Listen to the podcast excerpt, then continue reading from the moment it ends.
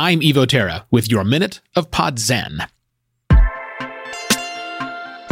Finally, after 16 years of near absenteeism, Apple is making a play to monetize podcasts with their new Apple Podcast subscriptions. But I think there's more at play than just Apple going after the premium podcast market. I think Apple thinks much bigger than that and sees a huge revenue potential if they can get us podcasters thinking more like app developers. Apple already has a well defined, well established, and friction free commerce platform with the App Store.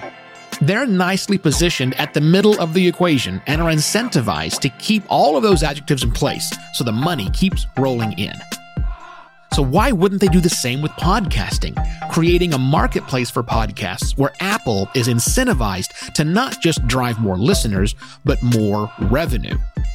Imagine the full force of Apple's marketing machine working hard to reintroduce that little purple square to every iPhone user. You'll find more thoughts on this topic and other questions every working podcaster should be asking themselves at podcastpontifications.com. I'm Evo Terra. This has been your Minute of Pod Zen.